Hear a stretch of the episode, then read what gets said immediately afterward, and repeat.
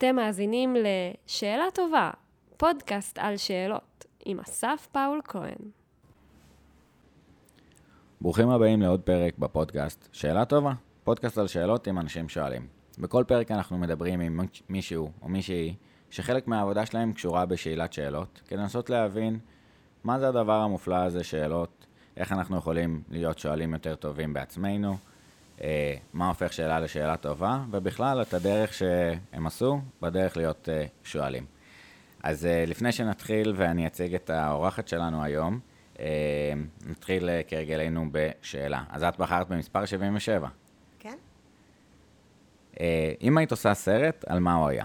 וואו, וואו, איזה שאלה.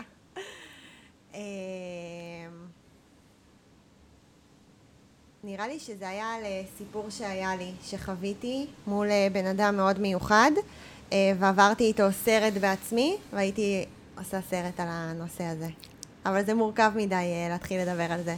אוקיי, אז... אה, אבל אה, על סוג של איך שני אנשים נפגשים בטיימינג מאוד מסוים בחיים, וכמו שני כוכבים שנפגשים, משנים את המסלול של שניהם, וזה יכול להיות ממש ברגע אחד, פשוט החיים משתנים, ומשתנים מקצה לקצה, אז על זה הייתי עושה סרט.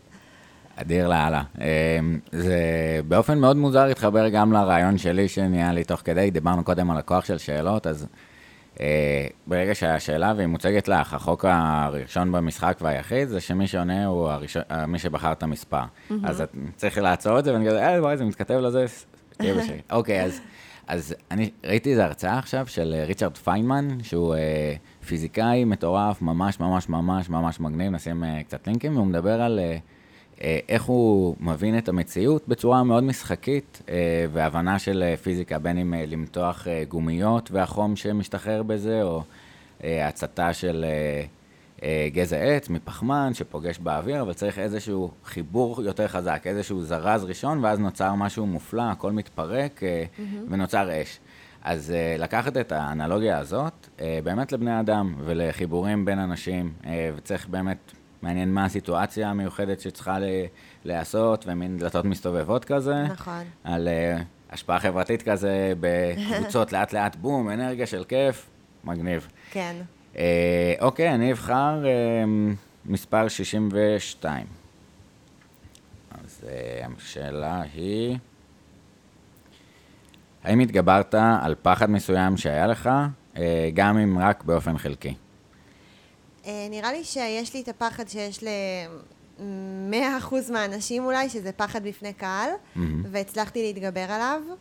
אה, גם לדבר, זאת אומרת, אה, יש, אני, אני חושבת שיש פער מאוד גדול בין איך שהמוח שלי עובד לבין מה שיוצא החוצה. והצלחתי להתגבר על הפער הזה, וכן לנסות ל- ל- להגיד את כל מה שאני רוצה ואת כל מה שאני חושבת, גם לעשות הרצאות, גם להשתתף בכנסים בחו"ל, אה, וזה היה משהו שכן, שהצלחתי להתגבר עליו. זה... זה... אוקיי, אני אגיד לפני הפחד שאני חשבתי, של... אה, היה לנו חוויה ממש מגניבה בלימודים, שחילקו את הקבוצה לאקסטרוברטים ואינטרוברטים. מהמם. אנשים שהם יותר ביישנים, כן. הם אנשים שהם יותר מוחצנים, אה, למי שלא. אה, ולכל אחד יש בעצם חלוקה, יש גם אנשים שהם גם וגם, אבל אם אתה חייב לבחור, אתה יכול. אה, והיה לשאול צד השני שאלות על... אז האינטרוברטים שאלו, איך אתם מדברים למרות שלפעמים אתם לא יודעים? וכאילו, זה כזה, המחשבה הזאת היא נורא מעניינת של כזה, נכון. הביטחון שאתה צריך להיות, uh, או כמה עולם האיזון בין העולם החיצוני, כמה אתה נותן אאוטפוט, מול כמה אתה בשל עם אינפוט uh, משלך, ממש כן. איזן אותי מעניין כזה של... יש גם את התובנה, שזה גם אפקט ידוע בפסיכולוגיה, של ככל שאתה לומד יותר, אתה מבין כמה שאתה לא יודע, ואז מידת הצניעות עולה.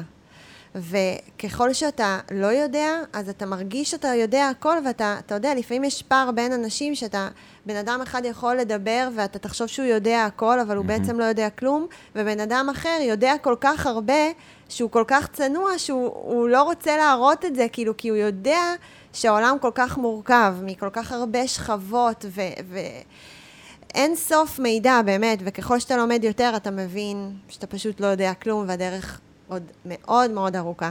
אז זו גם תובנה שאני מאוד ככה לאחרונה מאוד התחדדה אצלי. אה, זהו.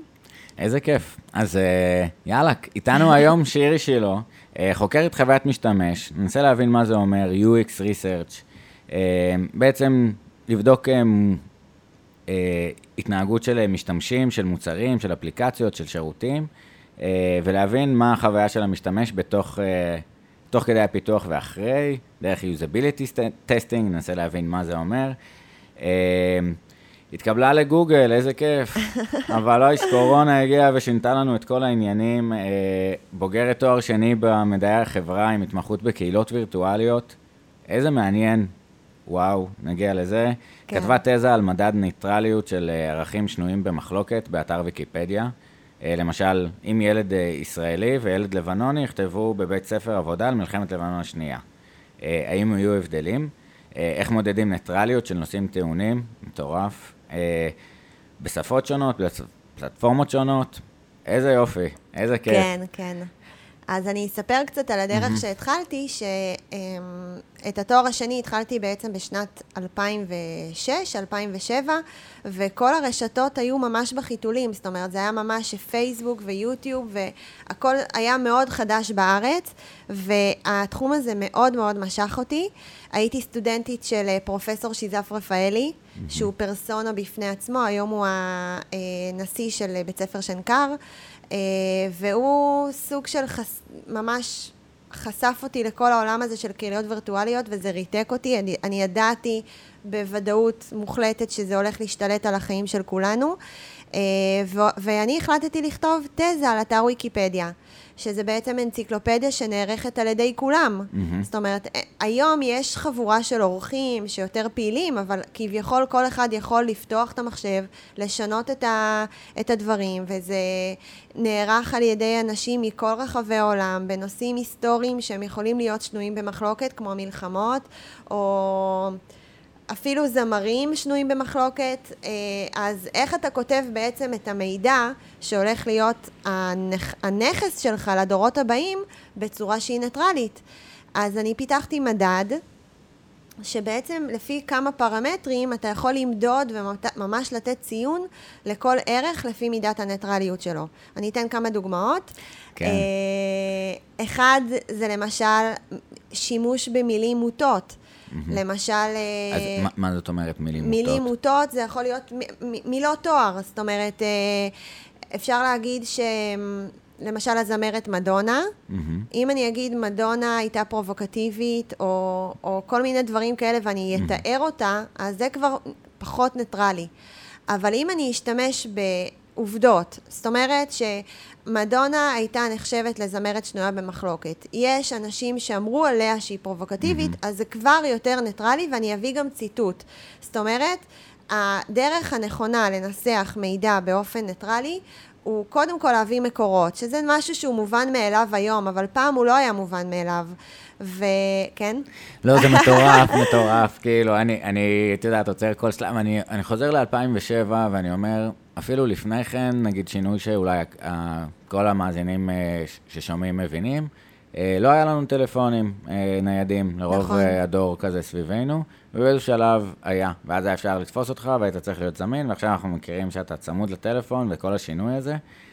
די שינה לנו את החיים, סטיב נכון. ג'ובס שמה בהכנסה של האייפון. ולהיות בנקודה הזאת, בצומת כזאת מגניבה, עם ההזדמנות, אפרופו אנשים שאתה פוגש במקרה ומשנים, אז פרופסור נכון. שיזף, לחשוף לדבר שהוא... עתיד לשנות את הדרך שבה אנחנו יוצרים אינטראקציה עם אנשים. נכון. פייסבוק, קהילות, עכשיו זה, זה קצת uh, נהיה יותר uh, מובן כמו טלפון, אבל זה שינוי מטורף להיות בו ולנסח את השאלה שאותך מעניינת בתוך השדה הכאוטי הזה, לנסות להבין מה משתנה. יש פה מושגים שהם... אה, מטורפים, כאילו, של אמת, של ניטרליות, של... נכון. כי, כי בעצם הרבה במסע הזה, אה, אנחנו מנסים, מזווית של כל בן אדם, מאיפה שהוא מגיע, אה, לנסות להבין את ההבנה שלו על מה הופך שאלה לשאלה טובה, והרבה פעמים זה נפתח סוגריים, אבל לא מצליחים לעטוף את זה עד הסוף, של הניסוח הוא מאוד חשוב. ויש עולמות הפוכים של נגיד חקר מוקיר, שאתה מנסח שאלות שהן פוזיטיביות וחשיבה על עתיד מיטבי וכאלה, כמה זה משפיע לפה, ואנחנו יודעים על הצד השני, אבל ניטרליות, הנקודת אמצע הזאת היא מרתקת, אז... כן, זה בנושא של שאלות, זה, אני חושבת שזה הבסיס של שאלה, זה איך לא להשפיע על, על, על הנשאל ולקבל את הדאטה שאתה רוצה, או להפך, איך לשאול שאלה שיכולה להיות מביכה, או איך לשאול שאלה שאתה רוצה להוציא מידע, אם זה נגיד כוחות הביטחון או השב"כ, אתה יכול להוציא מבן אדם מידע, אה, איך אתה מנסח שאלות ש, שמצד אחד... יהיו נעימות לנשאל, מצד שני, כן, אתה תקבל את המידע שאתה רוצה. אה, ואם נחזור לנושא העכשווי mm-hmm. שלי, של, של מחקר משתמשים, אז זה עוד יותר חשוב, כי אם למשל אני פיתחתי אפליקציה, ואני עכשיו רוצה לבדוק אותה ולראות איך היוזרים שלי משתמשים באפליקציה הזאת, אז אני בתור, אה, אה, אם אני אעשה את הבדיקה בעצמי, בתור זאת שפיתחה את האפליקציה, mm-hmm. אז אני יכולה להגיד לאנישה למשל, מה, לא ראית את הבר בצד, בצד? בצד ימין לא ראית mm-hmm. את הבר שנפתח? זאת אומרת, אני כבר רומזת לו איפה הבר נמצא, ו... זאת אומרת, אני יכולה כל כך הרבה להשפיע עליו, אבל אם אני אקח חברת מחקר חיצונית, או איזושהי פרסונה חיצונית, שתעשה את, ה, את הבדיקה הזאת בצורה ניטרלית יותר, אז ברור שאני אקבל תוצאות הפוכות, כי אני באמת אראה את החוויה האמיתית של המשתמש, ואני אראה מה הוא הבין ומה לא. וממשק טוב אמור להעביר את החוויה באופן חלק בלי להסביר. Mm-hmm. זאת אומרת, יש את כל הטוטוריאלים ואת כל ה-onboarding שעוזרים למשתמש להבין, אבל הממשק הטוב ביותר הוא הממשק הפשוט, הידידותי למשתמש, וזה שמעביר את החוויה בלי שתצטרך לתווך אותה. וזה ה-holy grail של התחום הזה, זה איך לעשות מוצרים טובים ומובנים. אז, אז, אז זה מטורף, וכאילו החיבור בין המקום של, זו שאלה שהיא די חדשה, מה הוא מדד של ערך ניטרלי באתר ויקיפדיה, שהיום זה מובן לנו מאליו, אבל זה רגע של יצירת שאלה אה, שלא היה יכול, אה, לא יכלה להישאל לפני 20 שנה, וזה משהו מגניב, שאלות שהן חדשות. ואותו דבר אה, בעניין של חוויית משתמש, אה, דיברת על כמה שזה מתחיל אה, להתפתח אה, בארץ בשנים האחרונות. Uh, הסייקל של, אוקיי, אני מייצר משהו ואני חושב שהוא יהיה טוב, ואז אני מנסה למכור אותו, והרבה פעמים זה נשאר שם. נכון. והבנה שאפשר לדייק, ובעצם אנחנו רוצים לייצר איזשהו פתרון ללקוח, לא משנה, זה יכול להיות באפליקציה, זה יכול להיות במשחק, זה יכול להיות בשירות, אבל לייצר לו איזשהו פתרון עבור איזשהו כאב, מדומיין שלנו, היפותזה. Mm-hmm. ואנחנו נרצה לבדוק אותה, ואנחנו מוטים. כאילו, זה נורא בדיוק. מעניין. בדיוק, אז מי שמפתח, mm-hmm. הרבה פעמים חושב שהוא מכיר את ה-user, כי הוא user בעצמו. Mm-hmm. שזה גם הטיה בפני עצמה שמאוד קשה. זאת אומרת, כל המעצבים...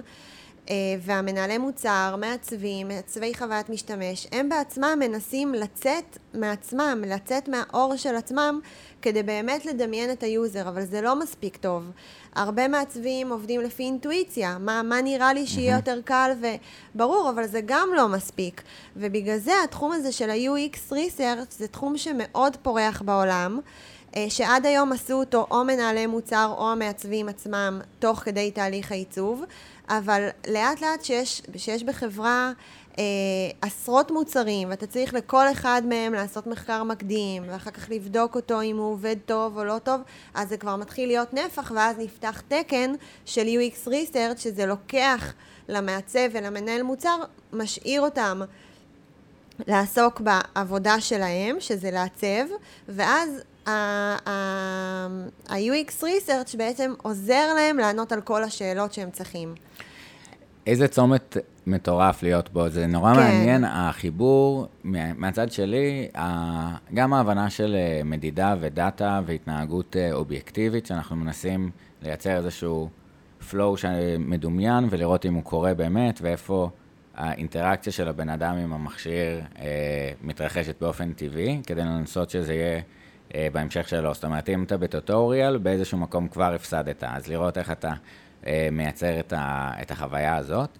וגם uh, הצמיחה של הצורך uh, של חישה של המשתמש עצמו. יש המון הטיות שאנחנו חושבים שאנחנו יודעים, ובאמת נכון. לבדוק את זה בשטח כדי שתדע שבאקו-סיסטם זה החישה הזאת, זאת אומרת, התפקיד החדש שנולד, שהוא אה, כבר עם מספיק נפח ופותרים מספיק בעיות ל- לאנשים של עד כמה זה עובד בחוץ, הסנסינג של המוצר זה צומת ממש ממש מעניינת. אה, כן, הרבה גם אנשים בתעשייה, הם שומעים אה, מחקר, mm-hmm. וזו מילה גדולה, וזו מילה מפחידה, אבל בסוף זה פשוט להכיר את ה-user. Mm-hmm. זאת אומרת, הכי פשוט והכי basic שיש, זה להכיר את ה-user, שאתה רוצה לפתור לו צורך, אתה רוצה שהממשק שלך יהיה טוב, שהוא יעשה לו את החיים יותר קלים. אז זה הכי basic שיש, זאת אומרת, זה המילה מחקר נורא גדולה, וזה גם מילה של תקציב, וזה מילה של אה, משאבים, ושל... אבל בסוף זה, זה ערך מוסף כל כך גדול, ו-added value כל כך גדול, שהארגונים מבינים שכן, אנחנו רוצים את הקשר השוטף הזה עם היוזרים שלנו. אז, אז הערך פה הוא, הוא, הוא מטורף, ואני אגיד כל פעם, אה, אנחנו לוקחים איזושהי זווית של אה, שאלות, אה, ואני חושב שגם מעניין לקחת באמת כלים, במיוחד שהם יכול להיות בפסיכולוגיה מובנים מאליהם באיזשהו מקום, ובאימפלימנטציה ב-UX/UI זה מעניין, אז על אחת כמה וכמה לקחת, לקחת חשיבה עיצובית לקשר ללקוח, נגיד למורים ששומעים את הפרק הזה, ואיך אני... אה, באמת מבין, אני הייתי תלמיד ואני יודע מה זה, מול שבאמת יש להם טלפון ואיך אתה פותר את הבעיה הזאת מהעיניים שלהם, ואולי שואלים, ואפילו אולי כאילו לא עלינו להעביר שאלונים, חלק ניטרלים, חלק לא, איזה שאלות אנחנו שואלים בדבר כזה. מגניב, מעניין אותי, כן. מעניין אותי אז לשאול באמת, אה, אם הייתי שואל אותך מה הופך שאלה לשאלה טובה, אה, מבחינתך, מאיזה כיוון היית עונה על זה? אמ, אם בסוף קיבלת את התשובה שאתה רוצה, אז השאלה הייתה טובה. Mm-hmm. עכשיו, אפשר להסתכל על זה מכל כך הרבה דברים, אבל אני חושבת ששאלה טובה היא שאלה שבאמת זורקת את הכדור למשתמש ו- ונותנת לו את היכולת ללכת לאן שהוא רוצה, ולא מקבעת אותו ולא מכוונת אותו למקום מסוים, וזה גם הנושא של הניטרליות. זאת אומרת, אה, שאלה שהיא מספיק כללית, אבל כן מדויקת, כדי שכן הוא יוכל ללכת לאיזה כיוון שהוא רוצה. שזה. משהו שאני שמה לב אצלך, שזה מה שאתה עושה בעצם. אתה שואל שאלות שהן שאלות טובות. למה? כי אתה נותן את הכדור למי שמתראיין אצלך, שהוא יכול לקחת את זה לאן שהוא רוצה. והחופש הזה לפעמים מוציא דברים שאתה אפילו לא יודע שאתה לא יודע. אתה מקבל תשובות לפעמים שאפילו לא התכוונת לשאול, אבל הם יצאו כי נתת את החופש הזה למרואיין ללכת לאן שהוא רוצה. אז, אז אני חושב שזה באמת מסע שלאט לאט להבין מה ההבדל בין אה, שאלה פתוחה לשאלה סגורה. נכון. ומתי אה, אנחנו כן נרצה שאלות סגורות, למשל נכון. בפרק עם... אה, אה, צבי, צבי אגמון אה, ושימוש במערכת המשפט, אבל כביכול הנטייה שלי זה שאלות באמת פתוחות, שאלות עם שונות יותר גדולה, אבל כן שהן אה, מפלחות איזשהו מקום ש... נכון, נכון. זה באמת נכנסים פה להרבה סוגים של שאלות, שזה כבר שיטות מחקר איכותניות, כמותיות, שזה תורה בפני עצמה, זאת אומרת, רק על זה אפשר לדבר. נכון. אין סוף. ומעניין אותי באמת המקום הזה של הניטרליות, שנחפור בזה קצת, כי אני חושב שיש לזה ערך אה, מאוד גדול, ואנשים מאוד מתקשים בזה. אה, אפילו דבר ראשון מהטיית העצמי, אתה חושב דרך העיניים שלך, בואי נדבר קצת נכון. באמת על...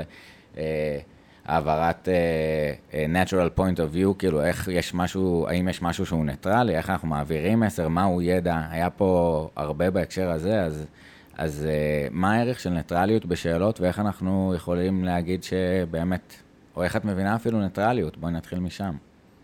אז ניטרליות זה באמת המושג עצמו שנחקק בוויקיפדיה, שהוא בעצם היסוד שלהם, זאת אומרת, הם רוצים שכל הערכים ייכתבו מ-NPOV, Neutral Point of View.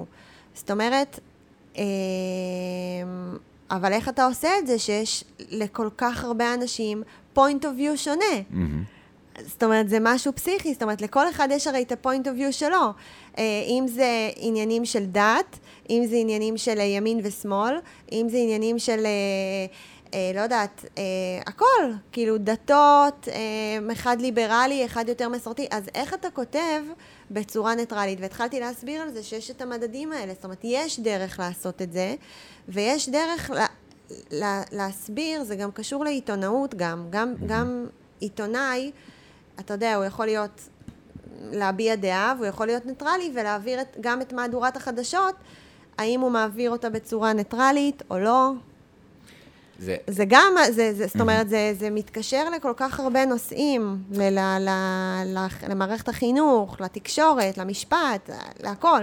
בכלל, כאילו, באמת, א', היומרה הזאת, אה, כי זו יומרה שהיא אה, קשה, כי אדם הוא תבנית נוף מולדתו, ודיברנו קצת... אה, אולי חלק מציוני הדרך, אבל אני חושב שכל סט התשובות שלך באמת נובע מכל סט אה, מסלול החיים, ואפרופו המפגש המקרי הזה, של אוסף של אה, מפגשים מקריים. אה, והשאלה של כמה זה לא מובנה, איך כל ידע שאנחנו מפיקים, או כל שאלה שאנחנו שואלים, מהנקודת מבט שלנו, איך אנחנו מייצרים ביחד איזושהי תמונת מציאות משותפת, תמונת ידע משותפת בוויקיפדיה, זה פרויקט מטורף, כאילו. לנסות כן. לעשות דמוקרטיזציה של הידע, לנסות להוציא את המהדורת ה...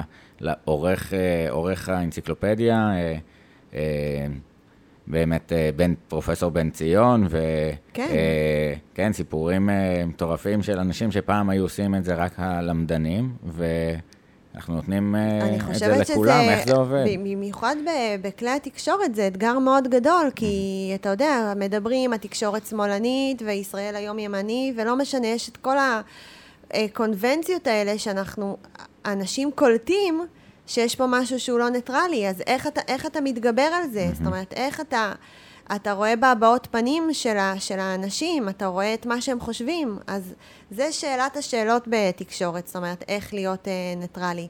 אה, גם במערכת החינוך, שהדור שה, החדש של הילדים, אני חושבת שיש לו... הרבה יותר חופש לעשות הצלבת מקורות. זה הדבר הכי חשוב. וזה גם היה המסקנה של התזה. הצלבת מקורות. להבין שלא כל דבר, לא כל סרטון ביוטיוב שאתה רואה קונספירטיבי הוא האמת. איך אתה מגלה את האמת? אתה מצליב מקורות. אתה בודק פה ואתה בודק פה ואתה בודק פה. וגם אחת המסקנות של התזה הייתה להשוות בין כמה שפות. ואז אתה מגיע לאמת, אתה פתאום מטורף. רואה כל דבר מנקודת מבט אחרת. זה מה שאני עושה, גם היום, אני עד היום, שאני רוצה לחקור נושא, מטורף, כן. אני לא רק קוראת אותו בעברית כי זה נוח לי, אני גם קוראת אותו באנגלית. ואם אני מרחיקה לכת, אני גם לוקחת איזשהו ערך שמאוד מעניין אותי, ועושה לי Google Translate לשפה אחרת, ואז אני רואה בכלל point of view שונה לחלוטין, וזאת הדרך להגיע לחקר האמת. זה, זה, זה מטורף, כאילו, זו תובנה של באמת גם להתחיל מ... אני, אם אני יודע משהו זה שאני לא יודע, להתחיל מהתובנה הזאת, סוקרטס, כאילו, של נכון. כמה שאני יודע יותר, אני יודע שאני לא יודע באיזשהו אופן, ולהיות פתוח ללמידה ממישהו אחר, מהזווית הסתכלות שלו. אה, עכשיו, ככל שיהיו מספיק עדויות סביב הדבר הזה, הצלבת מקורות, אנשים שתפסו את הסיטואציה בצורה... אה, דומה, שונה, יכולים להסביר עוד מהשונות של ההתרחשות. כי בסוף זה אטומים שפגשו אחד בשני, וזה mm-hmm. סיפור שאנחנו מספרים על אה, ירי של, אה, על ספינות, אבל זה בסוף אטומים שפגשו אחד בשני, ואיך אנחנו מייצרים נרטיב משותף סביב הבנת המציאות. לעשות נכון. את זה בוויקיפדיה ולשמור על ניטרליות, מטורף, מטורף. נכון, נכון, וזה עוד היה בחיתולים שבאמת... אה, ויקיפדיה לא נחשבה בכלל למקור mm-hmm. מידע מהימן. נכון. זאת אומרת, נכון. אנשים ממש צחקו עליה ואמרו, מה, אתה עושה קופי-פייסט מוויקיפדיה? זה לא אנציקלופדיה בכלל. עדיין חבר'ה תצליבו אבל מידע, גם אם כן, הם אה, עשו, בדיוק. תעשו גם ויקיפדיה וגם עוד דברים. וגם עוד מקורות, אבל בעצם זה הופך להיות המקור ה- היחידי, זאת אומרת... אה, אבל שוב, גם בתוך ויקיפדיה אתה יכול לחקור את זה מכמה מקומות, והדבר mm-hmm. הכי חשוב זה שבכל ערך בוויקיפדיה יש מקורות. כן. וזה ממש ממוספר, ואתה mm-hmm. מקבל את המקורות. ואז לחקור גם את המקורות. נכון. שזה גם... אני חושב שזה... במדע זה מאוד ברור. זאת אומרת, אני חושבת שמי שלומד באקדמיה זה מאוד ברור, וזה צריך גם להתחיל מגיל הרבה יותר קטן. זאת אומרת, ביום שהילד עם הטלפון פתוח על יוטיוב כל היום, ויכול לקבל מסרים כל כך מרחיקי לכת, מסרים קונספירטיביים, מסרים... אתה יודע, ואיך הוא יודע שזה אמת או לא אמת? איך, איך אתה מלמד אותו להבדיל בין תיאוריית קונספירציה למציאות? אז, אז באמת, אה, קצת דיברנו בפרק עם אורנת אה, כהן אה, על פייק ניוז ואיך אנחנו יכולים טיפונת להתגונן, גם נכון. בכלל כל המודיפיקציה של, או מוניטיזציה של, של, שלנו כ, כצרכני תוכן, אנחנו מקבלים הרבה תוכן בחינם. אה, וכשאתה מקבל תוכן בחינם, אה, אז בדרך כלל אתה המוצר, באמת דיברנו על כמה שהוויקיפדיה הפך להיות מקור מוסמך, ודברים נכנסו אליו, והמקורות אה, אה, לשם. אה, לי היה תזה שבאיזשהו שלב פייסבוק, אה, גם כל החדשות ייכנס דרך שמה, והקניות, וכאילו האינטרנט יהפוך להיות... עכשיו, אה, זה לא קורה וזה לא יקרה, ויש איזה משבר אמון גם אה, נורא גדול בין הלקוחות לפייסבוק. אה, השאלה כאילו, שקצת שכחתי, כאילו, אזכיר לך, כאילו, כן. יש, באמת, זה... סתם, העניין הזה של הקהילות וירטואליות, שאתה מתחיל לראות שאתה למשל, משהו שאתה יכול לחפש בגוגל ולעשות מחקר בעצמך, אתה מעדיף ללכת לקהילה בפייסבוק של אנשים. מהתחום שלך ולשאול אותם על מי אתם ממליצים, איך פותרים את זה. זאת אומרת, אתה רואה איך החיים שלנו הופכים לקהילות קהילות, ויש לך את הקהילה, סתם, יש את מנהלי שיווק מצייצים, ויש את הקבוצה הקוסמית של הדיגיטליות, ויש, זאת אומרת, כל, כל, כל עולם תוכן הופך להיות קהילות, קהילות, קהילות, ושם אתה שואב את הידע שלך מהאנשים שהם מעולם התוכן שלך, שזה גם דבר לדעתי מדהים. הקומיוניטי, uh, זה שיש אנשים שהם מאותו עולם תוכן שלך, שמבינים אותך ויכולים לענות לך על כל שאלה. Mm-hmm. תשים לב שהחיים הולכים לשם. אז אני חושב שזה מעניין, הבחירה באמת בין איזה מקום אתה הולך לקבל ממנו את התוכן או את המידע שלך. אה, ויש אנשים שיסתכלו, יש תכנים ביוטיוב אה, מאוד טובים, שיעדיפו סרטונים, ואנשים שיעדיפו אה, לראות את השאלות שנשאלות בוויקיפדיה, ויש משהו באינטראקציה הבין-אישית הזאת, שאתה יודע שמישהו עונה לך לשאלה. בסופו של דבר, הערכים בוויקיפדיה, זה, או בכלל ידע, זה שאלות שהתאבנו. אה, איפה זה קרה, מה קרה, מי היה מעורב. נכון. גם מבחן בהיסטוריה בנוי ככה, לפי השאלות. פרק, נמק, אתה יודע, אני, יש לי כזה את כל הפלשבקים מהבגרות בהיסטוריה של נמק, פרט, שלוש סיבות, למה פרצה המלחמה. זאת אומרת, הכל מאוד תבניתי. והרי המציאות הרבה יותר מורכבת מאשר אה, תיאוריה של סיבות, ואני חושבת שכל הדרך שבה מידע מועבר היא פשוט משתנה, כי אנחנו אז, כשאני למדתי, זה היה נקרא מהפכת המידע. Mm-hmm. היום זה כבר, זה הרבה יותר ממהפכה, זה, זה, אין מילה לזה אפילו. כי זה פשוט המידע הוא אינסופי, ויש לך גישה אליו. אבל אז השאלה, יש אה, אמרה כזאת שהיא אה, כביכול הייתה נורא נאיבית, אה, הכוח הופך להיות באמת בשאלה שאתה שואל, או איך אתה יודע לעשות data mining, או SQL, או לשאול את השאלות הנכונות מתוך דאטה אינסופי, אבל מצד שני, זה לא, זה לא עד הסוף עובד. אתה לא יכול רק להיות בעל השאלות, אתה צריך לדעת את הדברים כדי לעשות את החיבורים, כדי לראות ההיקשים ולראות מזוויות אה, הסתכלות שונות. נכון. אה, אני, אני שואל כאילו באמת, אה, מבחינת אה, איזה שאלות אה, ערך ניטרלי אה, צריך לענות אה, כדי לחשב ערך ניטרלי. אני רוצה כאילו לנסות להבין עוד פעם איך אנחנו יכולים להיות בטוחים שהשאלה ששאלנו, אה, לא מייצרת איזשהו אפקט אה, מובנה, שהיא לא מוטה. כי זה, זה, כן. זו שאלה הכי גדולה, ואנחנו בעצם, נגיד ש... אתה מכיר את זה שאומרים התשובה בגוף השאלה? זה בדיוק זה. לפ... אם התשובה לא תהיה בגוף השאלה, הסימן שהשאלה תהיה טובה. אתה יודע, לפעמים אתה שואל שאלה ואומרים לך התשובה בגוף השאלה. סימן שאתה גרמת לתשובה שאתה רוצה. ואיך לשאול שאלה טובה זה לחפש את התשובה באמת הכי חופשית והכי ניטרלית שאפשר, שזה כן, זה שאלת השאלות, זה, אין, אין על זה תשובה חד משמעית. זה משהו שאפשר אה, לחקור אותו בלי סוף, ואני מאמינה שאם אני עושה הצלבה בין התזה שאני כתבתי על איך לכתוב ערכים בצורה ניטרלית, אז איך לכתוב שאלות בצורה ניטרלית, אה, בצורה ניטרלית זה גם סוג של uh, הצלבה שאני עושה עכשיו, זה לא להשתמש במילים מוטות. Mm-hmm.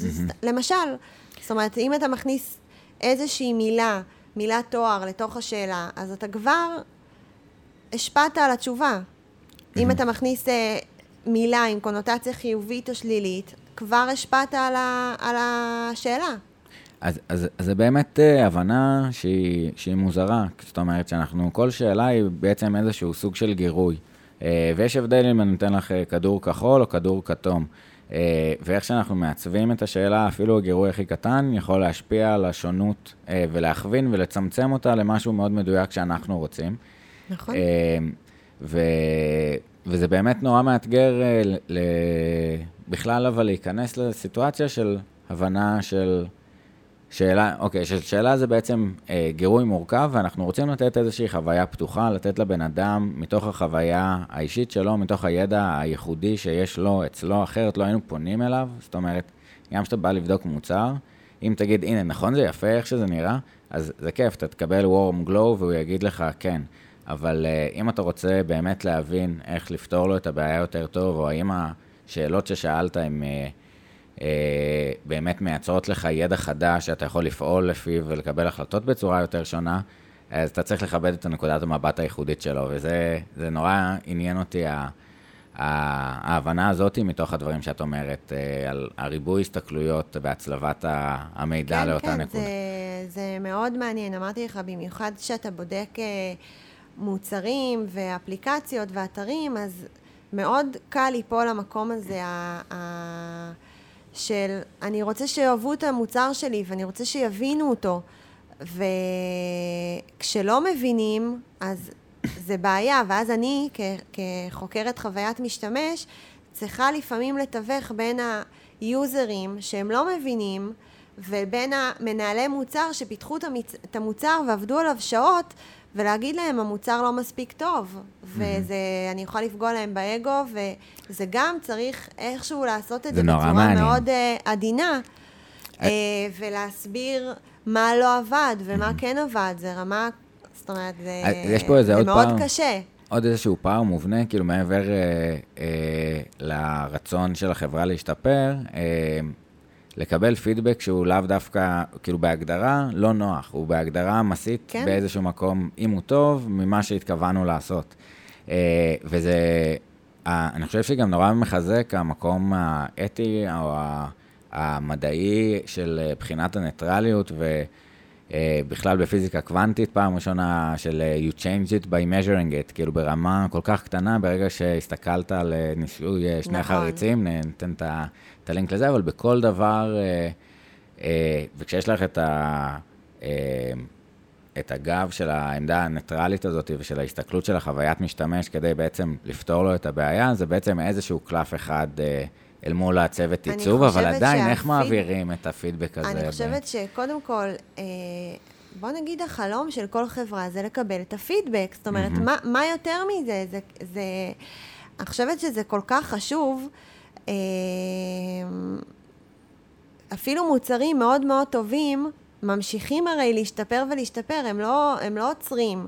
גוגל ופייסבוק ונטפליקס וכל מוצר ושזם וספוטיפיי וכל המוצרים שאנחנו משתמשים בהם, הם הרי לא אומרים, אוקיי, המוצרים, המשתמשים אוהבים את המוצר שלנו. לא, הם ממשיכים לפתח פיצ'רים נוספים, כי אולי אה, הוא צריך עוד משהו, אולי זה לא מספיק. זאת אומרת, הרי אנחנו רוצים כל הזמן לשפר את החוויה, וזה תהליך אינסופי. אה, אז זה מאוד מעניין, אני חושבת שזה משהו, שזה משהו שייכנס יותר ויותר לתהליכי העיצוב. הקטע הזה של אה, לשאוב את כל המידע שאנחנו צריכים מהיוזרים. אה, זה יכול להיות לפני, זה יכול להיות גם ה-UX Research מתחלק גם לפני, שזה המחקר המקדים בכלל, לראות בכלל אם יש למוצר הזה איזושהי דרישה בשוק. זאת אומרת, לפני שאתה מתח- בכלל מתחיל לפתח אותו. אחר כך זה מה קודם, זאת אומרת, לעשות את האפיון הזה. אז, אז מעניין, בוא, בואי באמת נספר על השרשרת התגלגלות של אה, ליווי מוצר מנקודת מבט אה, של הסתכלות, של אה, חוויית משתמש או mm-hmm. ניתוח שוק. אז, אז זה מתחיל באמת משאלות של האם יש צורך בדבר הזה, האם נכון. היית... אה, אז, אז גם, איך אנחנו שואלים פה שאלה ניטרלית? האם היית קונה את זה עכשיו? אה, האם אתה חושב שזה ממש טוב? בדיוק, אז יש גם על זה שואלים ש- דיונים, אז יש כי- גם על זה דיונים, שאם אתה שואל, אומרים, אל תשאל בעתיד Mm. האם היית קונה, כי רוב האנשים יגידו כן, ובפועל הם לא יעשו את זה. Mm. זה גם איזשהו סוג של דיון שמתנהל בבתי ספר ל-UX, כן. של אה, האם לשאול על העתיד, זה גם שאלה בפני עצמה. אז בעצם נגיד שזה, זה, אנחנו יותר קשה לנו לשער ולנבא התנהגות עתידית, ויותר קל לנו לדווח על אה, התנהגות אה, אה, ש- נכון, שהיה לנו כבר, נכון, שאנחנו נכון. מבינים אותה, אז באמת, אה, מתי פעם אחרונה נתקלת בצורך להשתמש בדבר הזה, ולא מתי תשתמש בדבר הזה, אה, כן, לדוגמה. כן, אפשר, mm-hmm. אפשר לתת פה הרבה דוגמאות של mm-hmm. איך, איך אתה שואל את, ה, את השאלות הנכונות, שבאמת ייתנו לך את התשובות. אה, אז, אז נגיד יש את ה... ניתן עוד איזשהו אה, backbone כזה של מתודולוגיה, תגידי אם זה מתקשר, של אה, באמת lean סטארט-אפ, שאנחנו מדברים על אה, אה, סטארט-אפ ששואל שאלות, שואל היפותזות לגבי המוצר שלו, וכל פעם בלופים של, אה, של פיתוח, לופים קצרים. כן, ספרינטים כאלה. אה, מייצרים אה, בעצם תשובות על השאלות האלה. עכשיו, הרבה פעמים אה, נכנס פה גם עניינים רגשיים ופוליטיים של האם הפיצ'ר של הצוות של איציק אה, טוב, אז נכנס גם עוד כל מיני עניינים אה, נכון. אה, בתוך העניין הזה. אבל בהסתכלות של החברה, אה, אם משתמשים בכלי הזה של שאלות ושל אה, לין סטארט-אפ, אם השאלות שאנחנו עושים מסייקל לסייקל הן לא מספיק טובות, אז העבודה מתבזבזת, וזה הרבה כסף, וזה הרבה engagement, וזה הרבה דברים מהזה. אז נורא מעניין אותי מה, באמת מהפרספקטיבה עוד, של... עוד נקודה זה שהרבה ארגונים עושים את ה-usability testing עם עובדים של הארגון. מהמם. ש... כי, כי זה חוסך משאבים וזה בסדר גמור, אתה יודע, כאילו גם העובדים של הארגון הם בסוף בני אדם. אבל אני בנקודת מבט של עובד בארגון, הוא מוטה לטובת הארגון. זאת אומרת, יכול להיות שהוא יפחד להגיד איזשהו פידבק, יכול להיות שהוא כן יהיה יותר... זאת אומרת, יש בזה בעייתיות, אבל מבחינת תקציב ומשאבים, לפעמים אין ברירה, אז אתה עושה את הבדיקות האלה עם עובדים של הארגון, אבל האידיאלי זה להגיע לקהל היעד האמיתי שלך. נכון, אין לנו חפיפה, התוקף החיצוני, כאילו כמה אנחנו יכולים להשליך מהמחקר שעשינו בתוך החברה, עם כמה שהם יודעים, כמה שהם אה, רוצים אה, ואוהבים את המוצר ומכירים אותו, אה, מול המשתמש בקצה, בשטח האמיתי, וממש להסתכל על האינטראקציה הזאת ולמדוד אותה אה, כן. בצורה מדעית, אה, תחת מיקרוסקופ אה, צוותי ועם מדדים, אז... אז דיברנו קצת מקודם על גם שימוש ב-eye-tracking, ב- נכון. בעצם במדדים, שזה, שזה עוד יותר מעניין, ההרחקה של המעריך. גם אה, ה-eye tracking הוא סוג של אה, פותר את הסוגיה הזאת של הניטרליות. זאת אומרת שאם בבדיקת שמישות רגילה, החוקר יושב ליד הנבדק ושואל אותו ואומר מה עשית, זאת אומרת ממש מתשאל אותו על החוויה תוך כדי או, אחר, או אחריה, אה, זה משהו שיכול לפגוע בניטרליות, אבל ברגע שהנבדק יושב לבד עם tracking, אה, אנחנו ממש זוכים לראות את כל החוויה שלו מנקודת המבט האמיתית שלו. זאת אומרת, tracking עוקב אחרי המבט שלו ורואה באמת מה קרה בפועל. ופה יש המון הטיות שגילינו, ממש גילינו מהמם. הטיות של בין 50 מטורף. ל-80 אחוז הטיה. של אנשים, אני שואלת אותם, נגיד עשיתי גם מחקרים ב- בסביבות פיזיות, בסופרמרקט. אנחנו שולחים אנשים לטייל בסופרמרקט, הם חוזרים חזרה אלינו, שואלים, האם ראית את הפרסום הזה? הם אומרים לי, כן. ואני רואה ב-eye tracking שהוא לא ראה אותו. מהמם. אז למה? איך הוא אומר לי שהוא ראה והוא לא ראה? או ההפוך. אני שואלת אותו, האם ראית? והוא אומר לי, לא, אבל העין שלו כן הייתה על, על זה. זאת אומרת שלא היה אימפקט מנטלי כדי שהוא יזכור את זה. זאת אומרת, העין נחתה על האובייקט, אבל הוא לא זכר את זה, כי המסר לא היה מספיק חזק.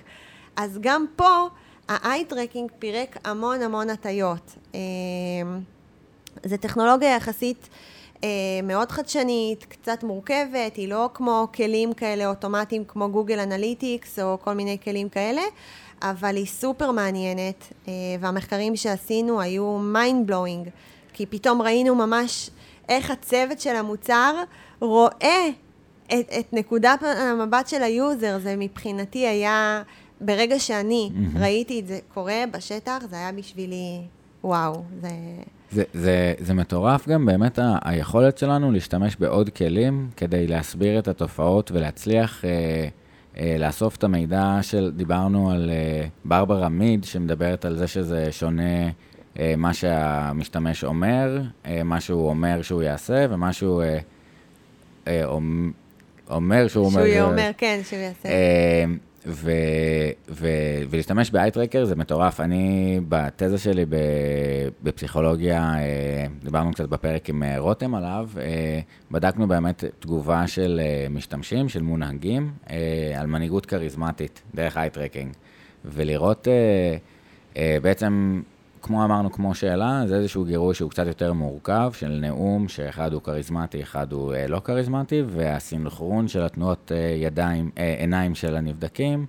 אה, על מה ב- הם מסתכלים? על התנועות ידיים שלו? על הבעות מבט שלו? על מה, מה היו ה... אה, כן, ובעצם לבדוק אה, אם זה מסביר איזשהו אה, אחוז מהסינכרון המוחי הכללי. בדקנו גם ב-MEG, אה, פעילות מוחית כללית מול מנהיגות אה, שונה, אבל אה, לראות אה, איזשהו מטעם של זה עם אמון, עם אה, בעצם להסביר את ה-construct הזה של אה, מנהיגות כריזמטית, כי זה משהו שהוא קצת ערפל כזה, אז להשתמש במדדים יותר קשים.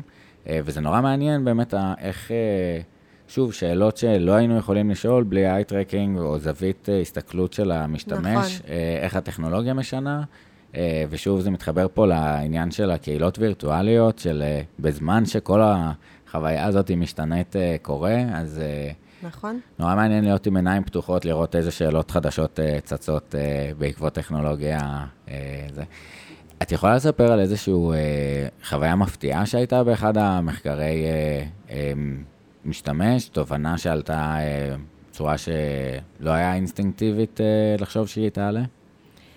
היו הרבה דוגמאות. יש לי איזושהי דוגמה לאיזשהו טופס, אה, דוגמה קטנה, אה, טופס פנים-ארגוני,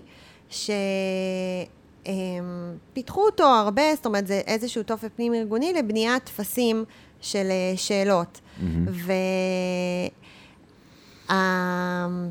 והם שמו את השם של הטופס למעלה, קראו לזה form, נקודותיים, ואז השם של ה-form, של אותו טופס. ואז שאלו את המשתמש, אה, איפה השם של הטופס? והוא עבר עם העיניים על כל הטופס ולא ראה את זה. למה? כי הוא קרא את זה כ-from, כמו אימייל. מהמם. מרוב שהוא קורא אימיילים והוא רגיל למילה פרום עם נקודותיים, הוא פשוט התעלם מזה, כי הוא חושב שזה כאילו מישהו שלח את זה, הוא פשוט... המוח שלו פירש את זה שונה לחלוטין, שזו דוגמה, אתה יודע, קטנה מאוד, שממחישה כמה לפעמים, אתה יודע, הדברים הם אה, מאוד דינמיים, מאוד משתנים. אה, בדקתי למשל אפליקציה של AR אה, לילדים, אז זה גם עולם ומלואו לראות את ההבדלים בין הקבוצות גיל השונות. זאת אומרת, איך ילד בכיתה א' וילד בן 18, איך הם מתמודדים עם ממשק חדש.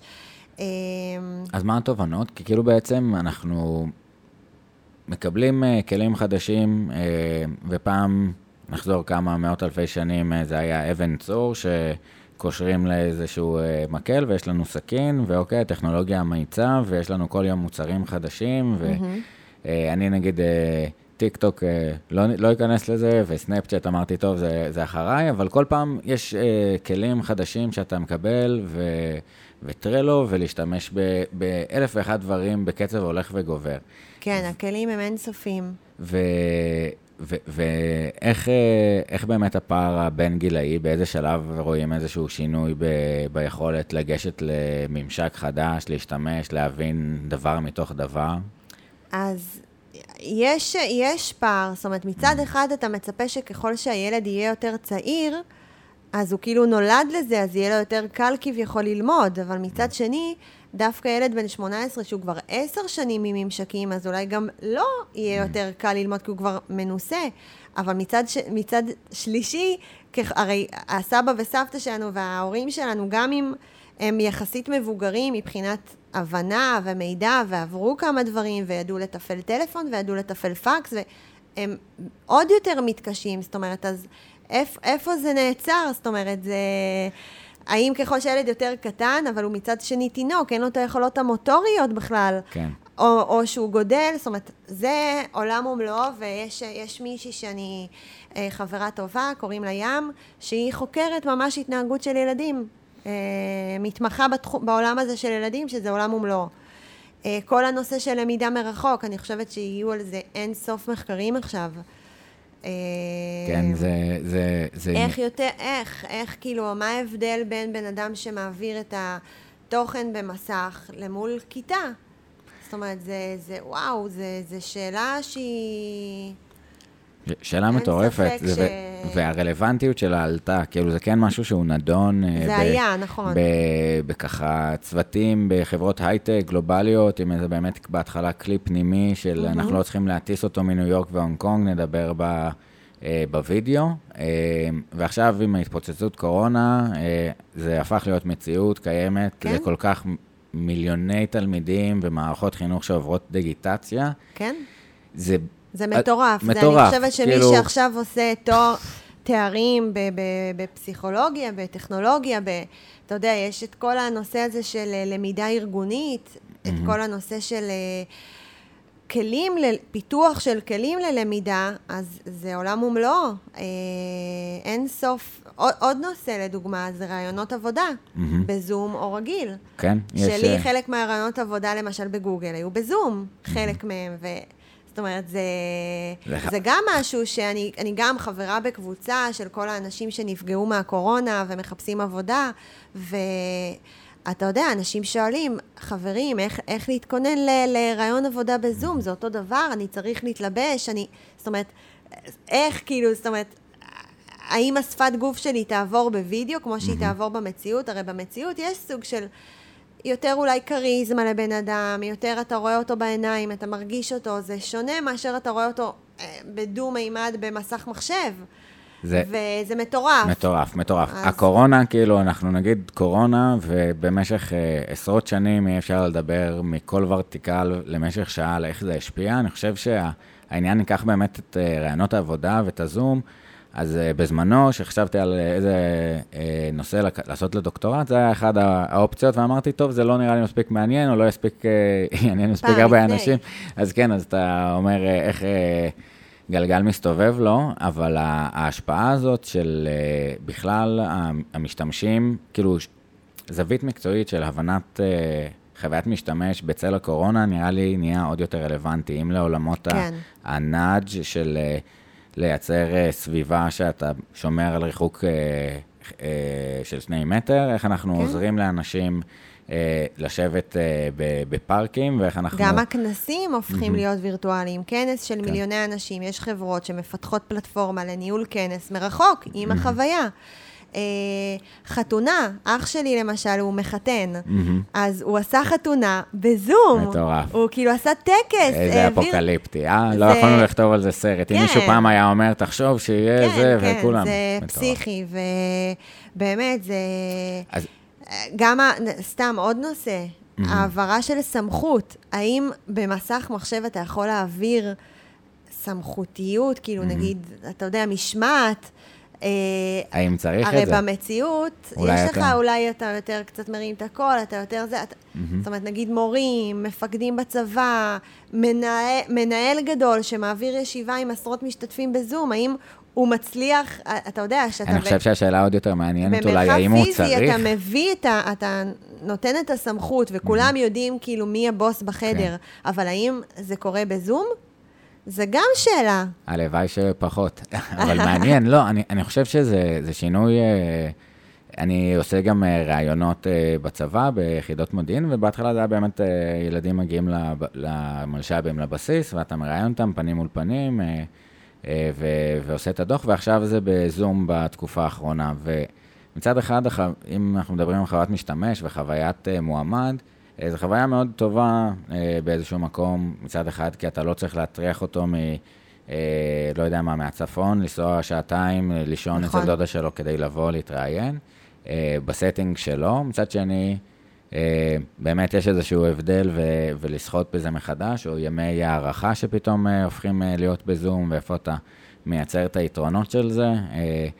אני אגיד בהקשר הזה, יש אה, באמת חברות סטארט-אפ פה בתל אביב נורא מעניינות, חלק אה, בתחום של VR, אה, נשים לינק של immersion כזה בתוך אה, חדר ישיבות, או בראיון עבודה, ו-Pitch Career של לי ג'ופה, מי שמחפש, נשים גם לינק של באמת הבנה של עולם העבודה בסביבה דיגיטלית ו-marketplace חדש, מטורף. אני חושבת שגם העול- העיצוב של חוויית משתמש, של, גם של AR, שזה Augmented Reality, שזה mm-hmm. שילוב של הממשק עם המציאות, או VR, שזה לגמרי, אתה, זה סביבה חדשה לגמרי. אני עשיתי אפילו מחקרים של mm-hmm. VR, ממש של אנשים... היו צריכים... אז איך זה אה, נראה? זה, זה נראה כאילו, זה אם היינו מדברים על זה, זה... מחקרים בתוך. סביבת VR, זה הבן אדם בכלל, הוא בסביבה אחרת לגמרי, והוא תוך כמה דקות, הוא מרגיש שהוא במציאות האמיתית. Mm-hmm.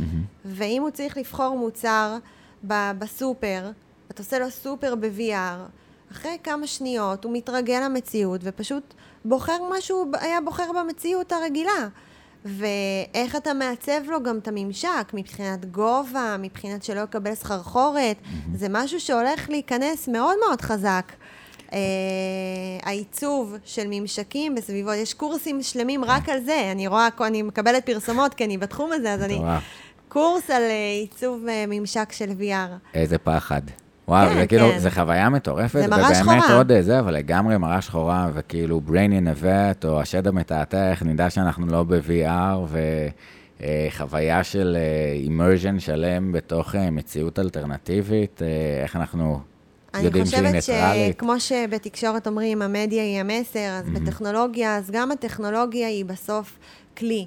בסוף האדם יכול להשתמש בה ולעשות דברים רעים, הוא יכול להשתמש בה ולעשות דברים טובים. Mm-hmm. וזה בסוף, זה ה, בסוף מי שינצר זה האופי של הבני אדם, בלי שום קשר לטכנולוגיה.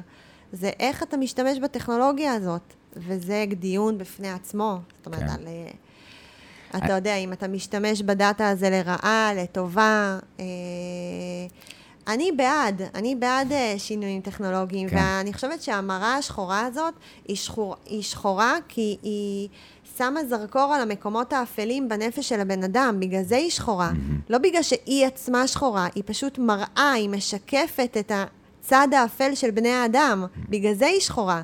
לא בגלל שהיא בעצמה שחורה, הבנת את כן. ההבדל?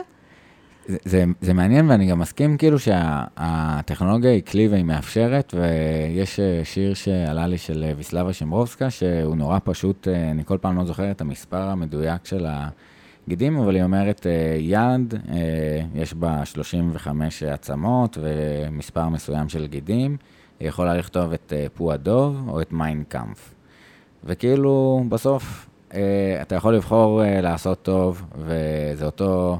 אה, בן אדם של לראות מהו הטוב, אז אולי הכוונה הטובה והעשייה הטובה. אה, אה, כן. בת, בתוך הדבר הזה, הוא, הוא כן מפחיד וכן צריך להיות עם שאלות לפעמים אולי ביקרתיות ולנסות להבין את המציאות. חד וחלק, חייבים להבין את המציאות, חייבים, יש חברות שלמות, יש את זוהר מהכרישים, mm-hmm. הוא, יש לו חברה שעוסקת רק בזה, בלהגן על ילדים במרחב של וירטואלי. Mm-hmm. זאת אומרת, זה, זה, זה המהות של החברה שלו. אז יש פה אין סוף אה, דברים כי, סופר מעניינים. כי זה בעצם, אה, שוב חוזר למקום הזה של התזה, ברגע שנולד מרחב חדש של, אה, אנחנו לוקחים את המושג של קהילה mm-hmm. ומחברים אותו לווירטואליות, ואנחנו חושבים שהכללים שחלו בחברה, כמו שאנחנו מבינים אותה, חלים באותו מרחב. אה, וזה נכון, יש איזושהי אנשה מסוימת, אבל יש גם כללים משלו. Mm-hmm. וצריך לראות איך אנחנו עושים שם רגולציה, או איך אנחנו מבינים את המרחב הזה. נכון, זה, נכון.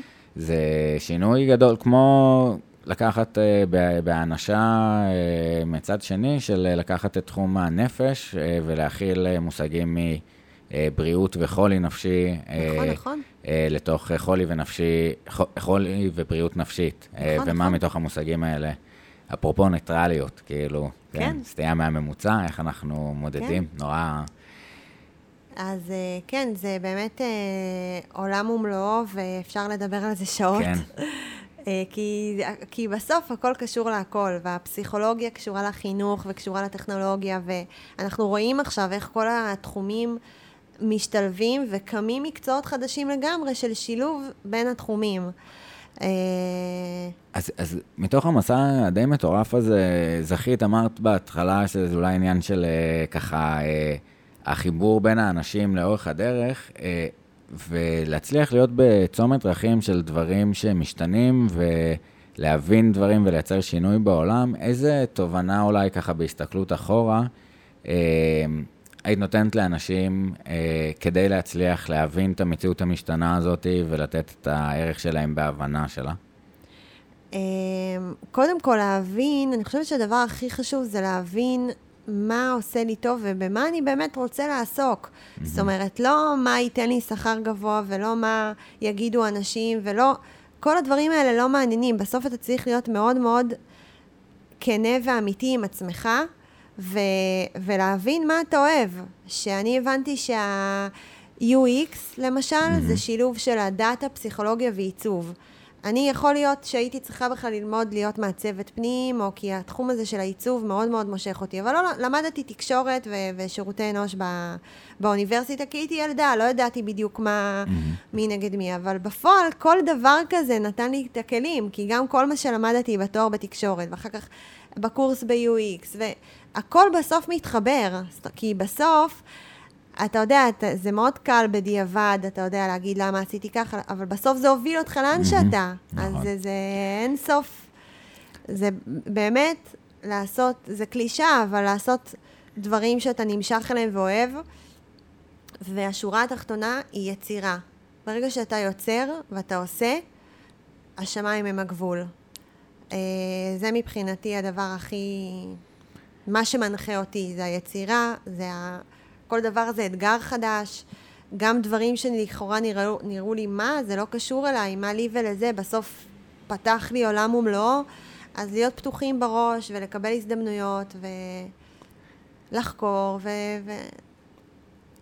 איזה יופי, אני חושב שבאמת המקום הזה של הלגדול ו- ולהבין מכל מקום, מכל, אה, איזה החכם הלומד אה, מכל אדם. זאת אומרת, כן. להבין בכל צומת, אנחנו באמת יכולים בדיעבד לחבר את הנקודות, אבל אני חושב שיש איזשהו תהליך אה, מסוים של דיוק, תנועות לדיוק, וגם באמת התנסות במשהו שאולי הוא פחות מדויק לך, ואתה מבין אה, לאן אתה מתכנס ומה אתה לוקח גם מחוויות שהיו חוויות אה, אה, לא מדויקות, איזשהו...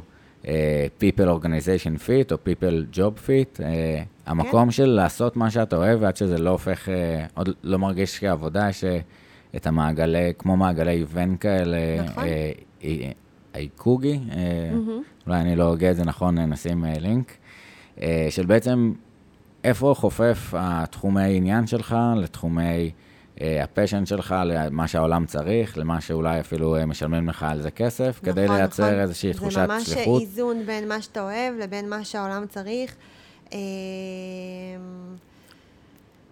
מגניב. על, על, על, על, המקום של... אם הייתי ממליצה למישהו, mm-hmm. חוץ מהעניין הזה של הממשקים, כן? שאין ספק שהוא הולך להשתלט על העולם, הדבר נוסף שראינו בקורונה, שקיבל קפיצה קוונטית לדעתי מטורפת, mm-hmm. זה כל הנושא האקולוגי. השמירה על הסביבה mm-hmm. והטכ... והאנרגיות ירוקות ומתחדשות ולנצל את המשאבים, אני חושבת שזה הולך לתפוס תאוצה מטורפת אה, בשנים הקרובות. אה, זהו, זה גם משהו שאם מישהו אוהב, אני מאוד ממליצה לחקור ולקרוא על זה. החלום שלי זה היה לעסוק בדברים האלה, אבל הכסף לא הולך לשם. אז אני כאילו רוצה כן. ללכת למקום שגם יש בו כסף ושאני אוהבת אותו, כדי להעביר לכל העמותות שאני תורמת להן, שהן צריכות את הכסף הזה, אז זה כזה כן. שילוב בין מה שהעולם צריך לבין מה ש... אתה יודע. אני חושב שגם באמת אה, יש פה איזה עניין של אה, מודעות כללית לאסונות או שינויים אה, כן. במרחב, וכמה אנחנו לוקחים אחריות על הבריאות של אותו בן אדם באסיה ואותו mm-hmm. אישה באפריקה, ועל ההתחממות הגלובלית, התביעת הרגל האקולוגית. שנייה, אולי ניקח באמת איזושהי קבוצת אין-גרופ של כל בני האדם וננסה להיות קצת יותר טובים. אה, לקראת סיום, אה, אני, אה, אני חושב שנעטוף בשתי שאלות. קצת נזהרנו מלעשות פרקים תוך כדי הקורונה, כי זה היה שינוי גדול מדי. זה היה איזשהו ניסוי שהלסינקי לא היו מאשרים, חוויה שונה לכל כך הרבה אנשים סימולטנית, חוויה שלא היה ברור, אבל אולי עכשיו, קצת עם פרספקטיבה של זמן, אם יש איזשהו תובנה או מסר שלקחת מהתקופה הזאת. אני חושבת שהקורונה לימדה אותנו כמה אנחנו קטנים ובורג קטן במערכת ואיך נגיף קטן פשוט, העולם קרס לתוך עצמו, הכל השתנה ופשוט הכל דינמי. ומה שמדהים אותי זה שאני רואה איך הבני אדם פשוט יודעים להסתגל למצב החדש, ועושים מסכות מעוצבות ויפות, וכאילו מתאימים את עצמם, ומוצ... ויצירתיים, ומוצאים פתרונות, ועושים כסף יש מאין, כאילו מכל מיני, אתה יודע, הדברים כאלה שפותחים איתם את הדלת, אז אתה יודע... דברים הכי בסיסיים שוואו, כאילו המוח האנושי כל כך יודע להסתגל לאסונות, שזה מדהים. אז זה לדעתי הצד האופטימי של זה, של העולם קרס, אסון מטורף, ואיזה צמיחה מטורפת הולכת להיות, כי המוח חייב למצוא את הפתרונות. אז אני, אני חושב שזה מטורף. העניין של באמת איזשהו שינוי, disruption, אה, כל כך חזק בכל המערכות שלנו, והשאלות שעולות של, רגע, איך אנחנו מסתדרים עכשיו בהקשר הזה? דיברנו בפרק אה, עם אה, רועי בנדור על שאלת החסרה. נגיד, אה, בית ספר אה, שבלי אה, תיקים, איך מסתדרים? אוקיי, אז אי אפשר אולי בלי תיקים לגמרי, אבל מתוך המשחק עם השאלות האלה של שינוי המערכת, אה, נולד יום בלי תיקים. ואז המערכת קצת שונה. אז אוקיי, פה יש לנו בסקייל, בלי שהילדים באים, איך אנחנו עושים חינוך, מהו חינוך, השינוי כן? ש... זה מטורף. שנוצר, ובאמת, מתוך... שוק העבודה עצמו, אנשים כן. עובדים מהבית, והכל בסדר, והחברות מתקיימות, ופתאום לא צריך משרד. שזה היה ו- הדיבור Work-Life Balance, Work-Life כן. Balance, עכשיו אנחנו עוד לא שם, אבל זה היה עוד מאוד לא שם, קשה אבל לשכנע. כבר יש חברות שירדו כן. לארבעה ימים בשבוע. וזה מעניין, נגיד אינטל ביפן עשו איזשהו ניסוי לפני, ובאמת עלה... עוד, התפוקה אה, עלתה. התפוקה עלתה, זה עוד לפני הקורונה, עכשיו זה עוד מלוכלך, זה קשה להגיד Work-Life Balance, שיש כן, לך זה קשה. שני ילדים בבית, ואתה נכון, צריך נכון. אה, לעשות juggling, אבל להצליח לשבור את הפרדיגמה של אני צריך את העובד איתי כדי לפקח עליו, כדי שיהיה עבודה, זה מטורף. גם הארגונים עצמם מאוד רוצים, אני רואה בלינקדאין, כל הזמן הם שואלים, מה היית מעדיף, עבודה מהבית, עבודה מהמשרד, נכון. שילוב, ומנסים... להבין כולם את מנסים- הסיטואציה החדשה כולם הזאת, מנסים אפרופו. לפצח את הנוסחה של מה המודל הנכון. הקהילה כי הווירטואלית... זה לא יכול להיות רק עבודה מהבית. אנשים הם יצורים חברתיים, אתה לא יכול להיות בין ארבע קירות כל היום, ואתה לא יכול גם להיות עבד וללכת שישה ימים בשבוע, מהבוקר עד הערב, לא לראות את האור שמש. האמת היא באמצע לדעתי.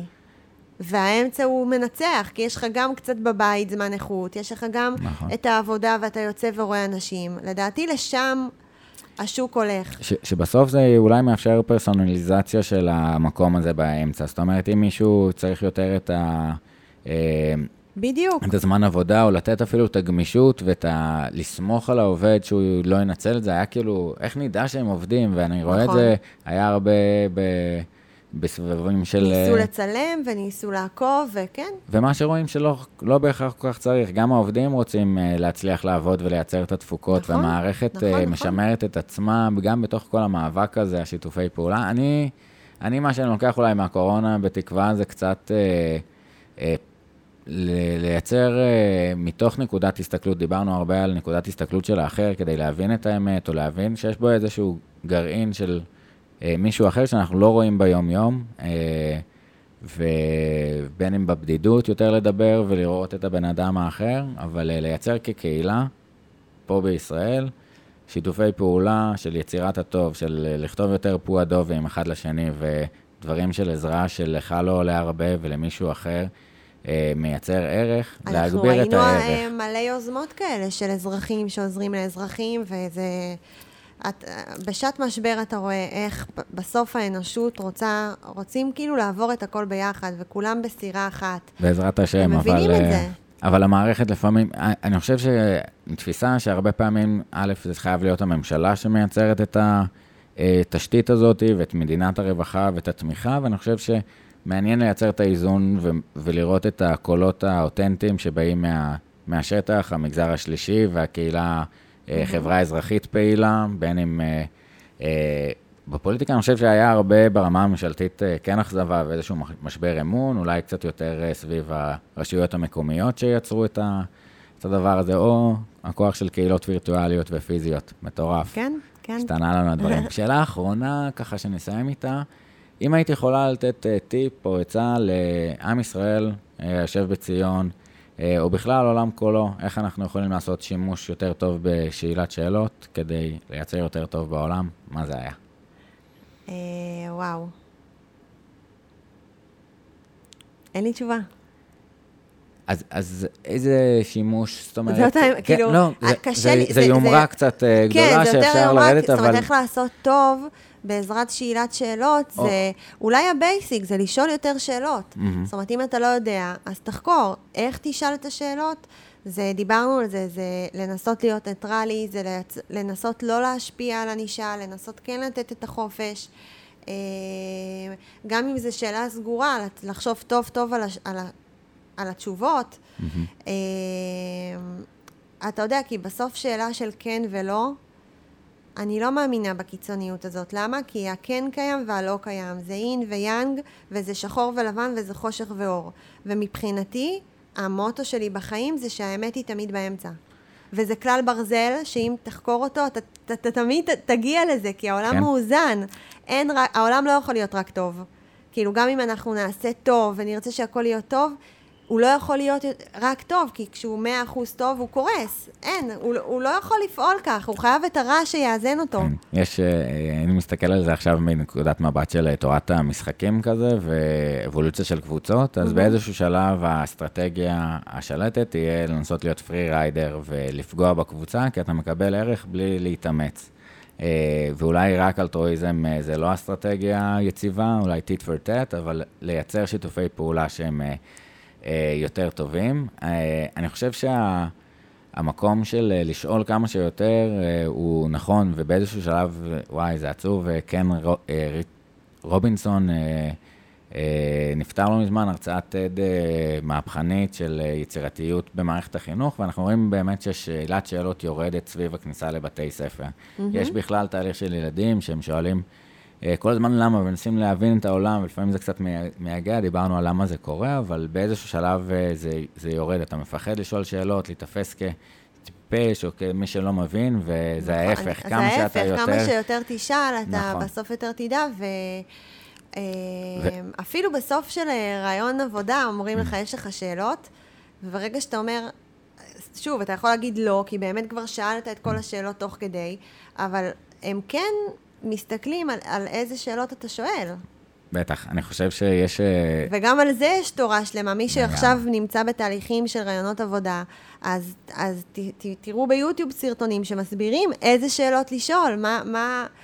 זאת אומרת, אתה, אתה חייב להיות סקרן, ושהארגון יראה שאתה באמת רוצה לעבוד בו ולהתעניין בו, אחרת למה שהוא ייקח אותך? אני חושב שזה הכלי של באמת להסתכל שנייה מטה או ממבט ציפור על השאלה עצמה. כן. אה, ובמיוחד אה, בכלל ברעיונות עבודה פעם היה טיפ יותר להסתכל על זה כרעיון הדדי, נכון? והשוק אה, אולי טיפונת השתנה, השוק אבל עדיין... השתנה, אבל גם, אבל גם עדיין ה-. המועמד נכון. בוחן מנקודת המבט שלו את הארגון. לגמרי. ו- וזה טיפ שדיברנו עליו באחד נכון. הפרקים, אבל באמת תשאלו, גם כי אתם רוצים להבין ולדעת, וגם כי אם אתה אומר פשוט, לא, אתה לא מראה לא סקרנות ולא נכון, נכון. הבנה, ואני אומר, יש משפט נורא יפה של וולטר, של אה, judge a man not by his answers, but by the questions he asks. מהמם. אם הוא שואל אה, מה ההמשך של התהליך, אוקיי, הוא נורא רוצה להתקבל. אם הוא שואל אה, מה האתגר הכי גדול של החברה ואיך התפקיד קשור בזה, או מה ייחשב מבחינתכם גיוס מוצלח, זה שם אותך בסיטואציה מסוימת, ואם דיברנו על ניטרליות, אז, אז שוב, איזה שאלה אתה שואל ואיזה מידע מעניין אותך, לגמרי פה. כן, איזה כיף... אה, כן, היה ממש כיף. לשים באמת עוד, אה, עוד דרך ועוד זווית הסתכלות במסע שלנו, לנסות להבין מה הופך שאלה לשאלה טובה. אה, המון המון תודה, אהבת לי את הסכך, נשים אה, קצת לינקים למה שדיברנו עליהם, ונזמין אתכם אה, לש- לשאול את שירי שאלות בקבוצה של כן, אה, אני אשמח. פודקאסט אה, אה, שאלה טובה עם אסף פאול כהן. אה, נתראה בפרק הבא, איזה כיף, המון תודה, שירי. תודה, תודה על ההזמנה. bye bye. bye.